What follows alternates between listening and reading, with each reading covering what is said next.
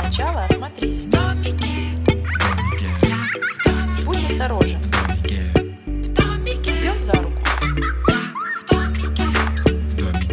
Ты можешь сказать нет.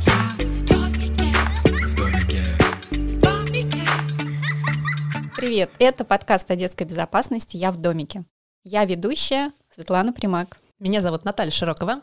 И все 16 эпизодов подкаста с нами инструктор по детской безопасности, тренер Екатерина Сапкалова. Всем привет!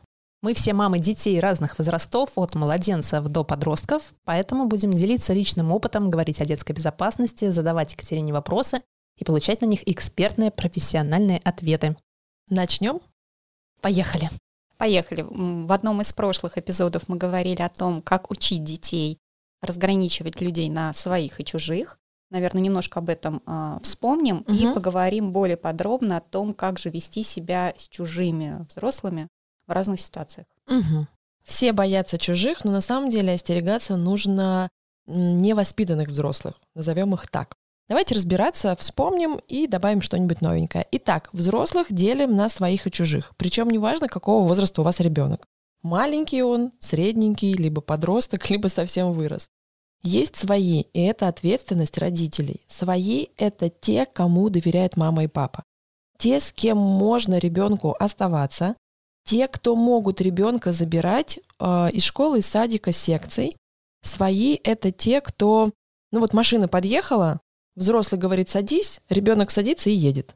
Может не спрашивать маму, можно ли мне поехать с этим взрослым. Да, я прям детям так и говорю. Представьте, вы стоите, подъезжает папа и говорит «поехали». Ну, у всех, кто в полной семье живут, у них вопросов нет. У всех, кто, если есть такая э, ситуация, что они в полной семье, они говорят, я спрашиваю мамы. Я говорю, ну, тоже неплохо. Но это ответственность мамы. Потому что отношения бывают же в семьях разные. Бывает и бабушки не всегда совпадают э, с воспитание с родителями, бывают тети, дяди какие-нибудь интересные. Поэтому здесь ответственность именно родителей. А свои это те, кто может подойти ребенку на улице, предложить подарок. Не надо спрашивать разрешения у мамы, можно я возьму или нет. И их будет очень мало. Это как раз вот именно свои. Ребенок должен их четко знать. Я не помню, предлагала я в прошлом подкасте или нет, но предлож... Организовать праздник. Да. Да-да-да, мы говорили да, об этом. Но это просто очень такая классная тема, которая ребенку помогает запомнить, кто эти свои. Из того, что я еще запомнила, можно было слепить своих взрослых, сделать их из лего, нарисовать, и чтобы с ребенком прям проговорить четко, кто наш, кто свой. Да, все, остальные чужие, чужие знакомые, чужие незнакомые. Все боятся чужих незнакомых, потому что не знают, что от них ожидать. Но опасаться нам нужно остерегаться чужих знакомых, с ними тоже должны быть четкие правила. Со всеми чужими знакомыми давно знакомыми, только что знакомыми, почему-то знакомыми. Всегда существует правило, мама должна знать, где я. Ну, а оно же сопричастно с правилом, всегда кто-то должен знать, где я, в принципе. Угу. Для того, чтобы... И когда мы с детьми тоже разговариваем, я говорю, а вот почему такое правило существует? Как вы думаете, зачем оно?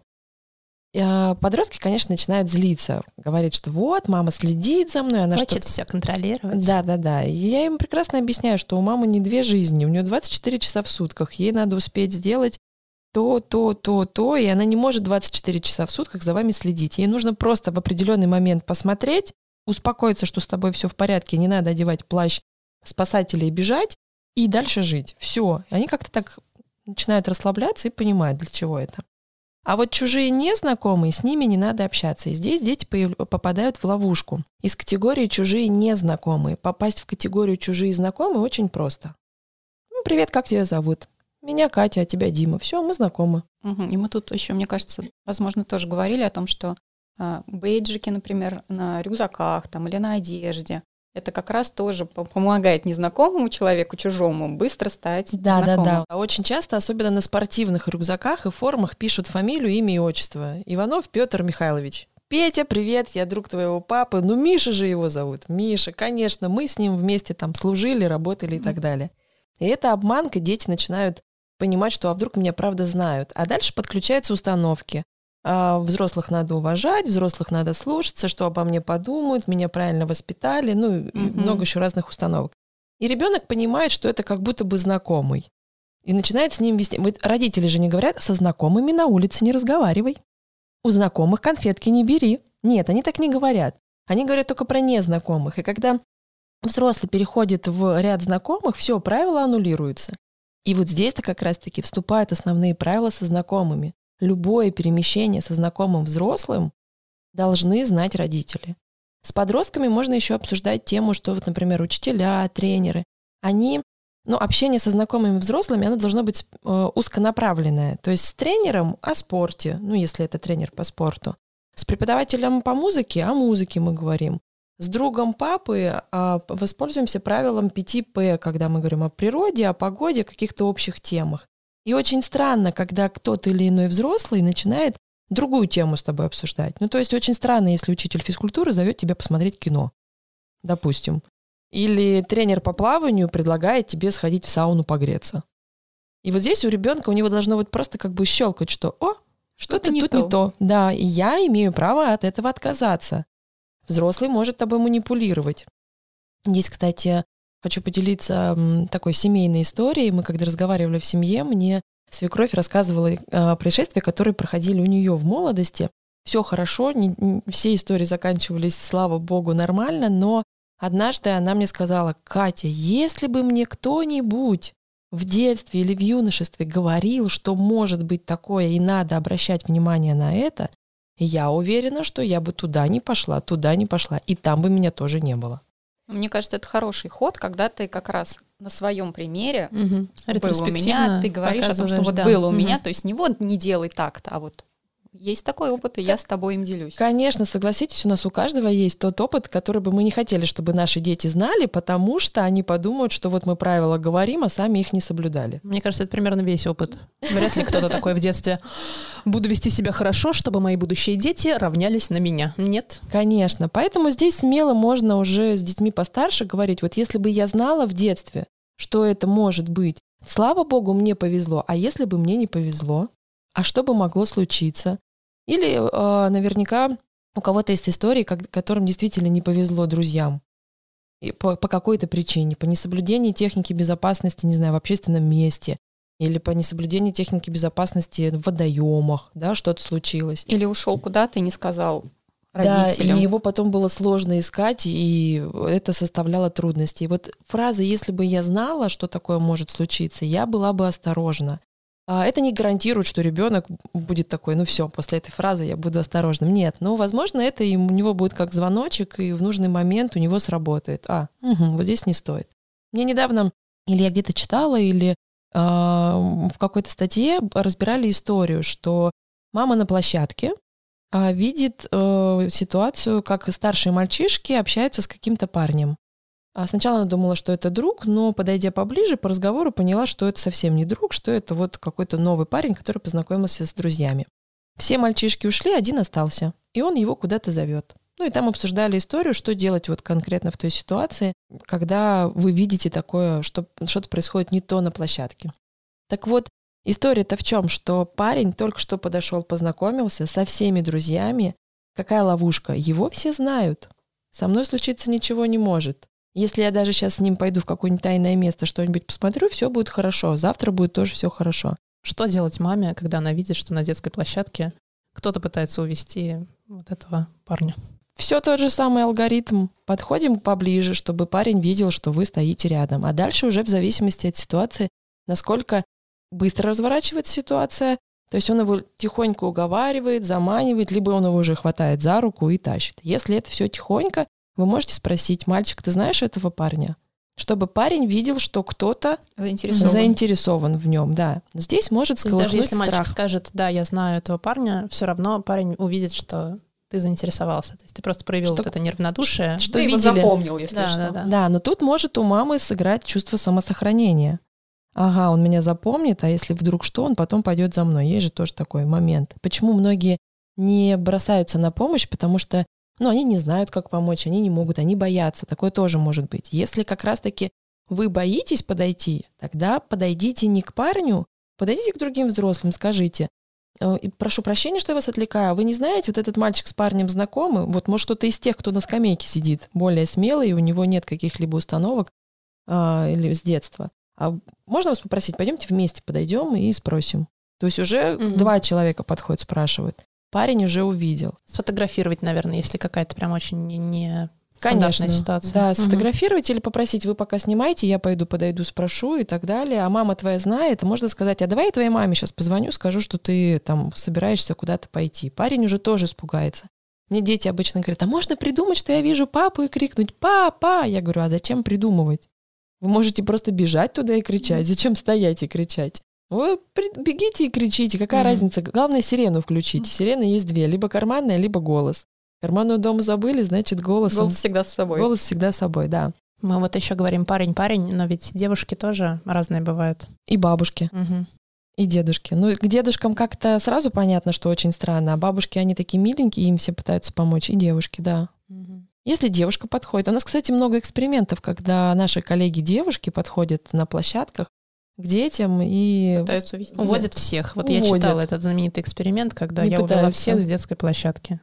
Да, да, да. Хотя всем говорили, что не ходите никуда с незнакомыми людьми.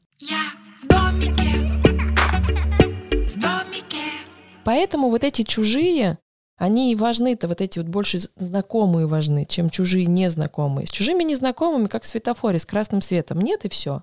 Извините, я спешу. Я с незнакомыми не разговариваю. Я не общаюсь. Нет. Потому что надо дать понять ребенку, что они ему, ну, они ему, во-первых, действительно не нужны, а во-вторых, у него и так много знакомых и своих. Мы когда с детьми делим взрослых на тренинге зеленый, желтый, красный, как в светофоре. Я им так и говорю, ребят, у вас зеленых много, достаточно. Ну, у кого-то 4, у кого-то 8, у кого-то 13 даже бывает. Ну, если семья большая, там, не знаю, 5 детей, и у всех пятерых детей еще по двое, по трое и так далее. И живут рядом. И живут рядом, да, такое же бывает. Да зеленых много-много, желтых взрослых много вообще, говорит, полно. Зачем вам красные? Не нужны. То есть, когда они понимают, что они действительно им не нужны, им и проще говорить нет. Поэтому всем этим красным нет, я тороплюсь, нет, я спешу. Вы для меня незнакомы, я с незнакомыми не разговариваю. Я вас не знаю, разговаривать с вами не буду. Самое главное — уметь отказывать, разворачиваться и уходить. А вот со знакомыми быть во внимании, как на светофоре. Внимание. Тут же еще очень важно проговорить с детьми фразу «взрослых надо слушаться». Каких взрослых надо слушаться? Зеленых, желтых, красных? Зеленых. Молодцы, пять. И дети также отвечают. Но почему тогда наши дети слушаются красных взрослых?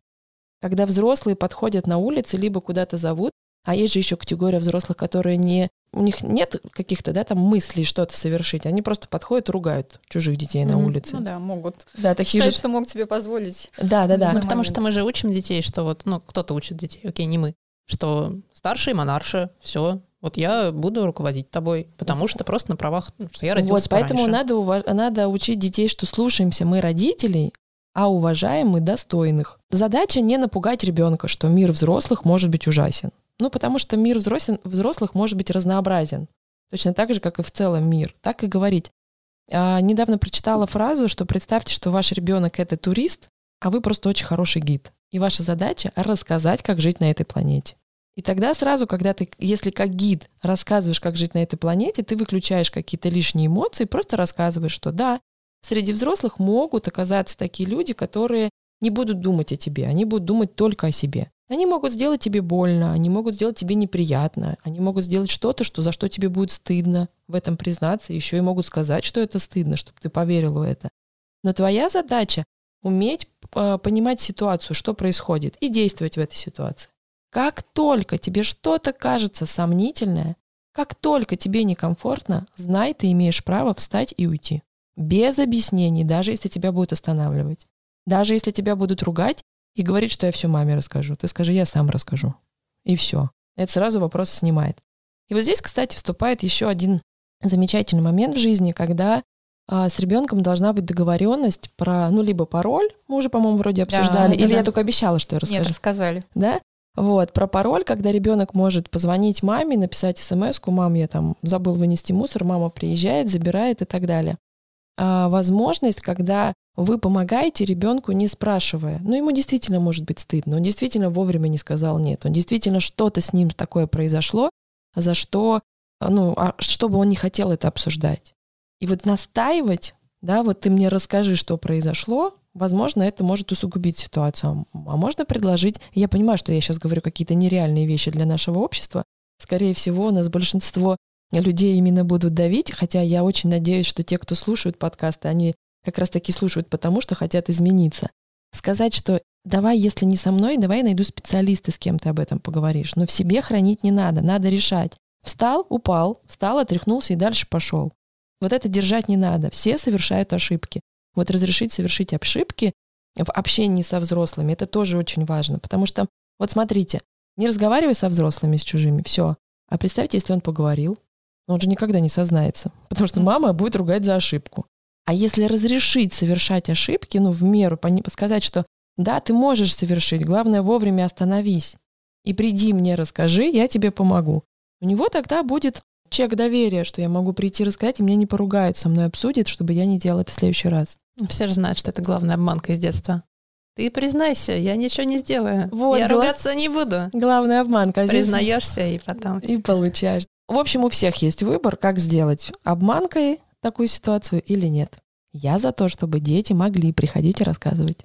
Ну, кстати, вот с опытом родительства, например, уже на все эти э, ситуации, когда ты говоришь, и тебе потом это прилетает, на, на них уже смотришь по-другому. И вот я стараюсь, например, все-таки делать так, чтобы ребенок сказал и не получил какой-то там негатив или какую-то... Ты просто молодая мать взрослых детей. Давай напомним тогда способ. Эм, э, как только вам что-то сказали, что вам не нравится, вдох, три секунды задержали дыхание, выдох и действуем по ситуации. Если поняли, что вдох-выдох не помогает, говорим фразу «сейчас я пойду схожу, умоюсь». И пока идете, умывайтесь, успокаивайтесь и понимаете, что слава богу, жив, здоров, а со всем остальным можно разобраться. Моя задача — научить выходить из ситуации. От того, что я его сейчас поругаю, от того, что я у него заберу телефон, ситуация не изменится. Он и потом будет точно угу. так же делать. Моя задача научить выходить из ситуации. А потом еще же есть такой очень важный момент, когда надо благодарить за честность. Когда нужно благодарить за честность? Когда ребенок что-то совершил, и он понимает, что меня будут не ругать, а расскажут мне, как действовать. Вот это вот самое важное. что делать ребенку, если незнакомый взрослый на улице переходит границы, подходит к нему, начинает его ругать. О, за сколько я таких историй э, знаю. Да, не, не только ругать, причем там может быть и рукоприкладство. А вот в этих ситуациях а, как себя вести ребенку? Ну, во-первых, надо понимать, что ты сделал, почему на тебя ругают. Почему на тебя сейчас Давай, кричат? может быть, несколько примеров как да, раз. Вот. надо разграничить. Потому что здесь, э, ну, действительно, иногда бывает, когда и стоит остановить и крикнуть, угу. что остановись, не делай так. А ребенок Но бывают может... и сумасшедшие взрослые, которые просто кричат просто на ребенка, кричат. если он идет. Да, к сожалению. Или подходит и просто что-нибудь угу. делают. Да, поэтому тут, ну, так, очень много разных историй. Давайте история номер один. Когда э, нормальное детство, площадка и просто взрослые дети бегают и кричат. А, например, бабушки маленьких или папы маленьких, или мамы маленьких, им это не нравится. Потому что им кажется, что вот эти слоны бегают мимо наших крошечек, и сейчас они их затопчут. Вижу. И разбудит криком. Или разбудит криком, mm-hmm. да. Хотя детство у тех ребят тоже нормальное, они классные, и слава богу, что они бегают, кричат. Ну, нет просто гаражей, по которым прыгать, нет подва- э, как их, погребов, да, там, деревьев. Сейчас вот есть вот эти площадки, поэтому они по ним и бегают, и слава богу. Но, да, слава богу, что не по гаражам, да. Ну, или не по заброшкам, да, или не по стройкам. Стройки великолепны для... Да, я этого не говорила. Это не тот подкаст. Где можно это рассказать. Да, а мне да. кажется, наоборот, мы вот в детстве-то у нас не было таких площадок классных, по которым можно сейчас скакать и горцевать. Мы-то и, и отрабатывали навыки своего физического э, спортивного тела, именно бегая везде. Казаки-разбойники, помните, какая классная игра? По району бегаешь, стрелки рисуешь, тебя э, ищут тоже. Здорово же. А у сейчас у современной молодежи этого нет, поэтому они носятся вот хотя бы там. И здесь действительно может пройти, произойти конфликт, когда взрослому поколению кажется, что младшее поколение ведет себя как-то не так. Но почему-то взрослое поколение забывает относиться уважительно к детям. Ну, у нас такое часто бывает. У нас так не свои... забывают, мне кажется, а просто не знают, что такое возможно в принципе. Ну, из поколения в поколение mm-hmm. пришло, да, понимание, что взрослый всегда прав, взрослых надо слушаться. И делают замечания в очень грубой форме. Соответственно, дети отвечают в такой же грубой форме, как и отвечают взрослых. Все, происходит конфликт. Что мы можем сделать, да? Вот я как эксперт, вы как э, проект подвиги, вот записать подкаст для всех взрослых и сказать, что а, это такие же люди, с которыми можно также разговаривать. Их можно точно так же просто попросить. Сказать, что мальчишки, слушайте, а можно вас попросить бегать, например, вон в той части площадки, потому что здесь карапузы возятся около песочницы. просто попросить. Или очень часто делают замечания, например, подросткам, которые а, на площадках курят, либо распивают что-то. Хотя подростки там тоже, да, начиная от 10 и до 17 разные бывают. Например, ругаются какой-то нецензурной лексикой. Не делать замечания, а подойти и попросить. Просто сказать. Вот мне никто никогда не отказывал и никуда не посылал. Я тоже хотела сказать, что они обычно очень как-то это воспринимают так, ой, да, так бывает, что ли. Вот просто подходят и просят, а они сразу тебя там Да. отправляют куда-то со всеми. У меня было очень часто, когда я с коляской ходила, и кто-то стоит курит, например, около входа в магазин. И вот, ну, вообще дышать было невозможно. Я просто подходила и говорила, что можно вас попросить курить просто подальше от входа магазина, потому что здесь ходят бабушки, молодые мамы и в том числе и дети. Но что делать ребенку, если ему делают замечания? Сейчас, наверное, прозвучит очень странно, но наша задача научить детей, что если тебе делают замечания, повернуться и понять. Здесь, кстати, это будет очень подробная тема разобрана в подкасте про обиды, конфликты и травлю. Так вот, повернуться и понять, что человек на тебя кричит не потому, что ты плохой, а потому что сейчас что-то произошло, и либо ты мешаешь, либо он мешает, либо у него просто плохое настроение. И вступаться с ним в бой и защищать себя сейчас смысла нет. Ну, а дальше оценивай ситуацию и действуй. Либо отойди, либо скажи извините, либо скажи хорошо, окей, спасибо, что сказали, все, и ушел. Чтобы не было конфликта. То есть вот учим детей не вступать в конфликт. Так и говорите со своими детьми, вы понимаете, что он может скакать по площадке, не знаю, забирать игрушки и так далее. Так и говорите, что если ты готов, будь готов к тому, что если ты кому-то мешаешь, ты нарушаешь чье-то пространство, ты что-то делаешь кому-то плохое, тебе прилетит. Прилететь может по-разному. На тебя могут накричать, на тебя, тебя могут схватить, у тебя могут забрать. Выбирай, неси ответственность за свои поступки. Но у- нести ответственность за свои поступки надо вообще учить еще с самого рождения. У всего есть последствия. Вот действия, вот последствия. И если уж на тебя кричат, тут задача оставаться в безопасности. Но это не значит, что ты там это можешь делать. Но хотя просто бывают такие дети, когда действительно взрослые разговаривают, действительно занимаются ребенком, действительно водят его к психологу и так далее, но вот он еще не выпрямился, ему надо просто перерасти это. Вот для таких родителей через любовь, через добро разговариваем и в- говорим, что неси ответственность, будь готов, на тебя будут кричать. И тогда оставайся в безопасности. В безопасности это на расстоянии. Отходи от кричащего взрослого. Он идет за тобой, отходи дальше и убегай. Можешь крикнуть, давайте разберемся с моей мамой, сейчас я ее позову. И тогда давай будем разбираться. Если надо будет, ну, понесешь наказание. Не знаю, дом посидишь недельку без интернета. Ну, то есть заранее предупредить это. Знаю, что это очень тяжело, но тем не менее такие дети тоже бывают. И что делать самой, наверное, э, с такой неприятной ситуацией, когда э, взрослый подходит и сразу хватает ребенка чужого?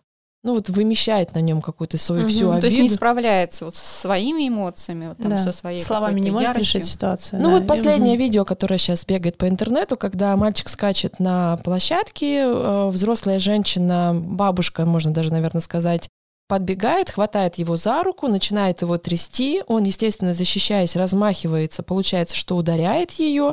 Она кричит, помогите мне, что это за ужасное поколение. Тут вступается еще парень, молодой отец девчушки, потому что там девчонка потом стояла, гладила папу, мол, что с тобой происходит. И вот это все, и тут папа уже зажимает, э, придавливает пацаненка к э, земле, чтобы тот успокоился. Пацаненок кричит, извините, извините, я все понял, пытается уйти, у него падает телефон. Тут другая бабушка подбегает, забирает его телефон. Ну, то есть со- собственность ребенка, у него истерика. Ну, то есть и все это происходит из-за чего? Причина вся какая? Что бабушка номер один, которая делала замечания, не справилась со своими эмоциями, почему-то посчитала, что она имеет право подойти и отдернуть ребенка. А если бы это взрослый мужик прыгал на скамейке? Ну, на этой там на машинке или на чем? Или взрослая девушка. Я думаю, вряд ли бы бабушка подошла и за руку-то стала хватать. Конечно, вряд ли. Поэтому, ну, такие ситуации могут быть.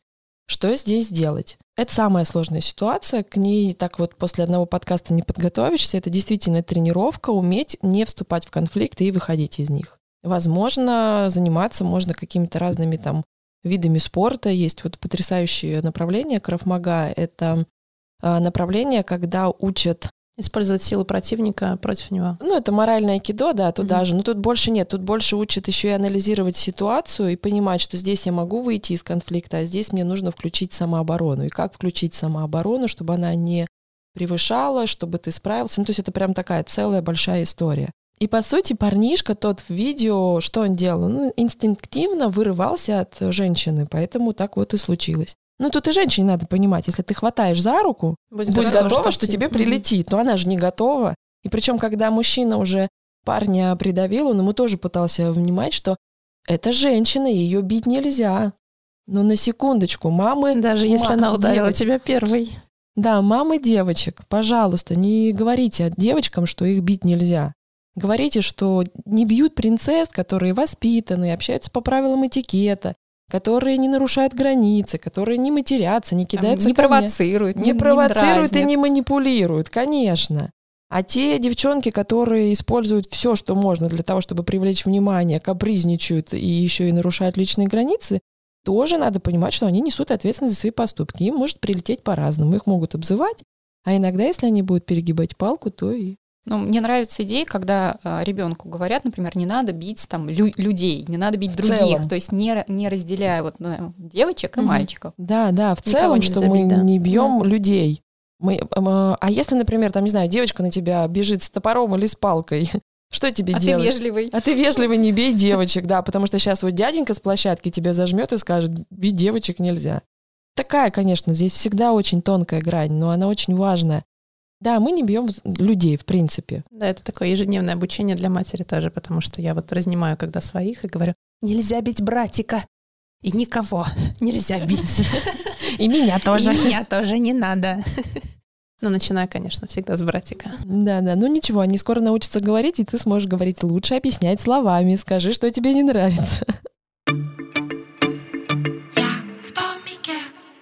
Хорошо, если никого нельзя бить, то есть любой да, физический контакт, особенно с незнакомыми людьми, он, в принципе, нами пресекается сразу. То есть мы учим ребенка не давать себя трогать никому. Как включить врачей в эту категорию людей, которые могут тебя трогать? Заранее проговаривать тоже, что врач достоин, разреши ему.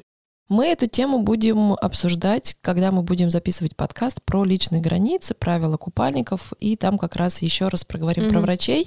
И у нас получится такие про врача два момента. Во-первых, врач — это тот человек, которого выбрала мама. Она конкретно тебя привела вот к этому врачу, и она ему доверяет, что он сейчас что-то будет делать с тобой, чтобы ты был здоров. Поэтому это ответственность мамы выбрать врача. И вторая часть — это про личное тело, мое тело, мое дело.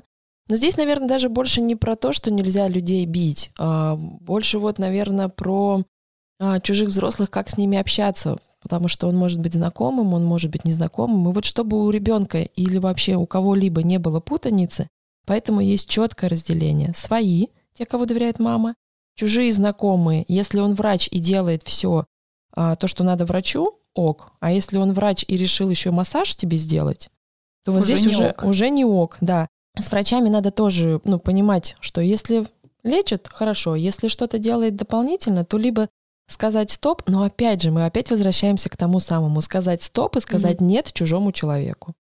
Остановитесь, мне так не нравится. Но это будет подробнее в том подкасте. Придется вам послушать все наши выпуски. Что ж, подписывайтесь на нас на всех удобных вам площадках. Этот подкаст создан при поддержке Фонда президентских грантов, записан в студии «Сделай громче» проектом «Подвиги». Смотрите нас также на YouTube и Рутюбе. Наш канал называется «Время героев». Желаю жить в безопасности. Пока.